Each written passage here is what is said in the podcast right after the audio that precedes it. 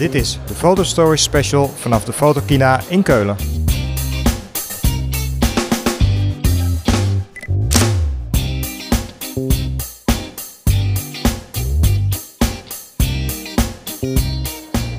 Het is donderdag 27 september 2018 en ik ben op de Fotokina in Keulen. Dat is de grootste fotografiebeurs ter wereld. Alle grote merken staan hier, heel veel op het gebied van fotografie.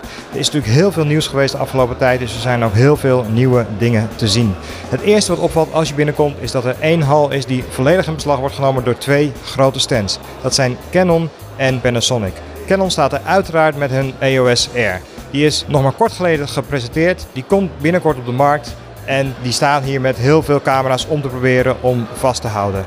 Panasonic staat er uiteraard met zijn hele lijn producten. Natuurlijk de GH5 en de GH5S. De populaire camera's voor video. Ook met hun G9. Die is vorig jaar gelanceerd. En dat is hun flagship model voor fotografie. Panasonic heeft een paar dagen geleden ook hun full-frame camera's aangekondigd. Dat is groot nieuws in een samenwerking met Leica en met Sigma. Helaas hebben ze alleen nog maar een prototype, of nog eens een werkend prototype. Het is een mock-up. De camera staat achter glas, je kan hem niet aanraken, je kan hem alleen maar zien. Helaas, dat is jammer. Daarin hebben uiteraard Nikon en Canon winst, want die hebben allebei hun camera's hier om te testen. Ja, en na lang wachten heb ik dan eindelijk kunnen spelen met de Canon EOS R en ook met de nieuwe mirrorless camera's van Nikon. Grote wachtrijen, ook hebben ze veel camera's hier om mee te experimenteren. Nikon heeft zowel de Z7 als de Z6. Canon heeft uiteraard maar één model met diverse lenzen staan die hier om te proberen. Wat gelijk opvalt is dat de Canon ligt beter in de hand, heeft een fijnere grip. De Nikon heeft betere bediening, fijnere knoppen, meer knoppen ook, zodat je minder snel een menu in hoeft te duiken om een instelling te maken. Als we kijken naar de lenzen die worden geleverd met beide camera's, of in ieder geval die beschikbaar zijn voor de nieuwe mounts, dan heeft Canon absoluut de betere lenzen nu beschikbaar voor het systeem. Een 1.2 50 mm en een 2.0 zoomlens. Die lenzen zijn wel erg groot. Ze voelen goed aan. Ze hebben ook een control ring erop zitten. Dat is iets nieuws. Daarmee kan je bijvoorbeeld diafragma instellen of je ISO. Je kan hem instellen waarvoor je mee wil gebruiken. Maar die lenzen zijn heel erg groot. Ze voelen solide aan, zien er goed uit. Nikon komt met kleinere lenzen. Die hebben 1.8 lenzen, een 50 mm en een 35 mm. En ze hebben een 4.0 zoom en dat is dan een 2470. Ja, eigenlijk verwacht je dan een 2405. Dat hebben ze niet gedaan. Ook geen 2470 f2.8, maar een 2470 4.0. Die lenzen voelen minder solide aan dan de Canon lenzen. En ze voelen ook minder solide aan dan de professionele lenzen die we van Nikon gewend zijn. Er moet dus vermoedelijk nog meer komen van Nikon in de toekomst voor deze camera. Um, ja, de camera's lijken best wel op elkaar. Als je kijkt naar um, het formaat, de grip, wat ik al zei, de Canon voelt wat beter aan. Canon heeft ook een mooi nieuwe manier van bedienen. Achter op de camera zit een soort uh, uh, klein sliderpaneeltje. Of het is eigenlijk geen paneeltje, maar je kan er overheen schuiven met je vinger. En daar kan je bijvoorbeeld ISO mee instellen of andere instellingen mee maken. Uh, de Nikon is vrij traditioneel zoals je gewend bent van een Nikon camera. Dus als je eerder met Nikon hebt gewerkt, kan je daar makkelijk mee schieten. Ik persoonlijk vind die bediening makkelijker. Canon moet ik heel erg zoeken naar de juiste instellingen. Als we kijken naar hoe de camera voelt om mee te schieten. Um, ja, autofocus instellingen, vrij geavanceerd. Um, wat ik miste bij de Canon was de goede autofocus op de ogen. Bij Nikon merkte ik dat hij wel op zoek gaat naar gezichten. Alleen wat raar is, hij gaat dan random op zoek naar gezichten die bijvoorbeeld aan de rand van je scherm zitten of ergens ver weg terwijl er een ander gezicht dichterbij is. Dat was raar, misschien is het een instelling. Ik denk dat ik de camera daarvoor langer moet hebben om dat precies goed te kunnen ontdekken. Um, ja, wat me verder opviel is dat de Canon niet echt snel is. We gaan even luisteren naar het geluid als de Canon in burst mode schiet. Ja, en dan de Nikon camera's zijn dus twee modellen. Het hogere resolutiemodel is minder snel dan het 24,5 megapixel model. De Z7 is dus de wat langzamere, maar daarvoor krijg je een hogere resolutie. We gaan luisteren naar de burst mode high. Ja, en dan heb je ook nog een burst mode high plus.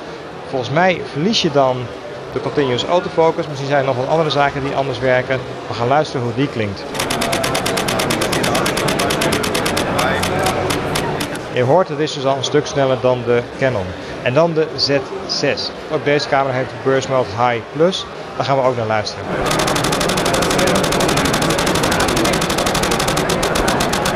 Ja, dat klinkt inderdaad ook een stuk sneller. Dus de camera's, de specs laten het ook zien. De Canon is van de drie camera's het minst snelle. De Nikon heeft twee snellere modellen. Als we kijken naar wat Sony op dit gebied heeft, die camera's zijn nog sneller. Zeker een A9, echt bedoeld voor sport, heeft een hele hoge snelheid. Maar ook de Panasonic G9. Ja, misschien niet te vergelijken, want die camera heeft geen full frame sensor, maar is wel een enorm snelle camera. Ook als je kijkt naar de grip en de bediening, die camera lijkt misschien wel groter dan de nieuwe mirrorless full frame camera's van de Nikon, Sony en van Canon. En dat is interessant, want op de boot van Panasonic kunnen we ook een dummy van hun nieuwe full frame S-serie Lumix camera zien. Ja, die camera is erg groot. Ja, de bediening en de knoppen en de instellingen lijken heel erg op de G9. Dat zou goed nieuws zien, want de ergonomie van die camera is heel erg goed. Ze richten zich duidelijk, als je kijkt naar hoe de camera eruit ziet, de zoeker, de vormgeving, twee kaartslots. Daar richten ze zich heel erg op de professionele fotograaf. Ja, die camera is dus nog niet te demonstreren. Hij bestaat ook nog niet. Dit is een dummy. Ze zijn aan het werken aan die camera. We moeten afwachten of de camera inderdaad gaat concurreren met wat Sony, Nikon en Canon nu op de markt hebben. Ja, naast natuurlijk de grote merken zoals Canon, Nikon, ja, Panasonic, Fuji staat hier ook uiteraard, staan er ook een hoop andere bedrijven. Ik heb Tamron gezien, ik heb Sigma gezien. Ja, en Sigma, dat is natuurlijk wel interessant, die heeft samen met Panasonic en Leica die samenwerking bekendgemaakt in de L-Mount Alliance. En daar is eigenlijk niks over te vinden op de boot van Sigma. Een kleine poster aan de muur over die samenwerking, maar voor de rest niks bekend over wat ze daar dan mee gaan doen. Misschien is het ook niet nodig, want Sigma heeft natuurlijk een geweldige lijn lenzen. De Art-serie, de Sport-serie. Zeer populair, zeker door de gunstigere prijs en geweldig scherpe lenzen. Ehm, ook daar is het erg druk, je kan alles proberen.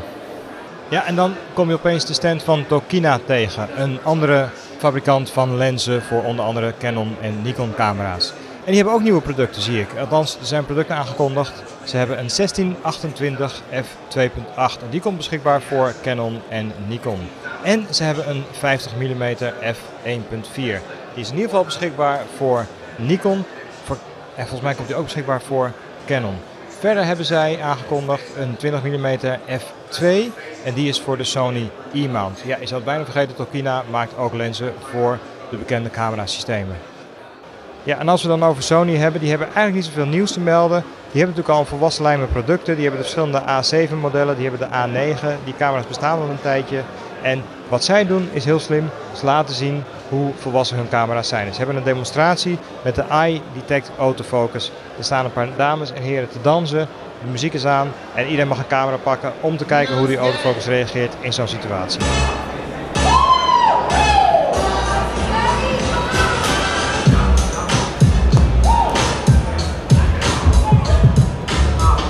Keine Kamera haben, oben am Bildschirm ihren Spot produzieren. So würde der Augenautofokus aussehen, wenn man ihn nutzt. Heel slim gedaan van Sony. Niks nieuws, maar wel laten zien hoe goed hun camera's eigenlijk zijn.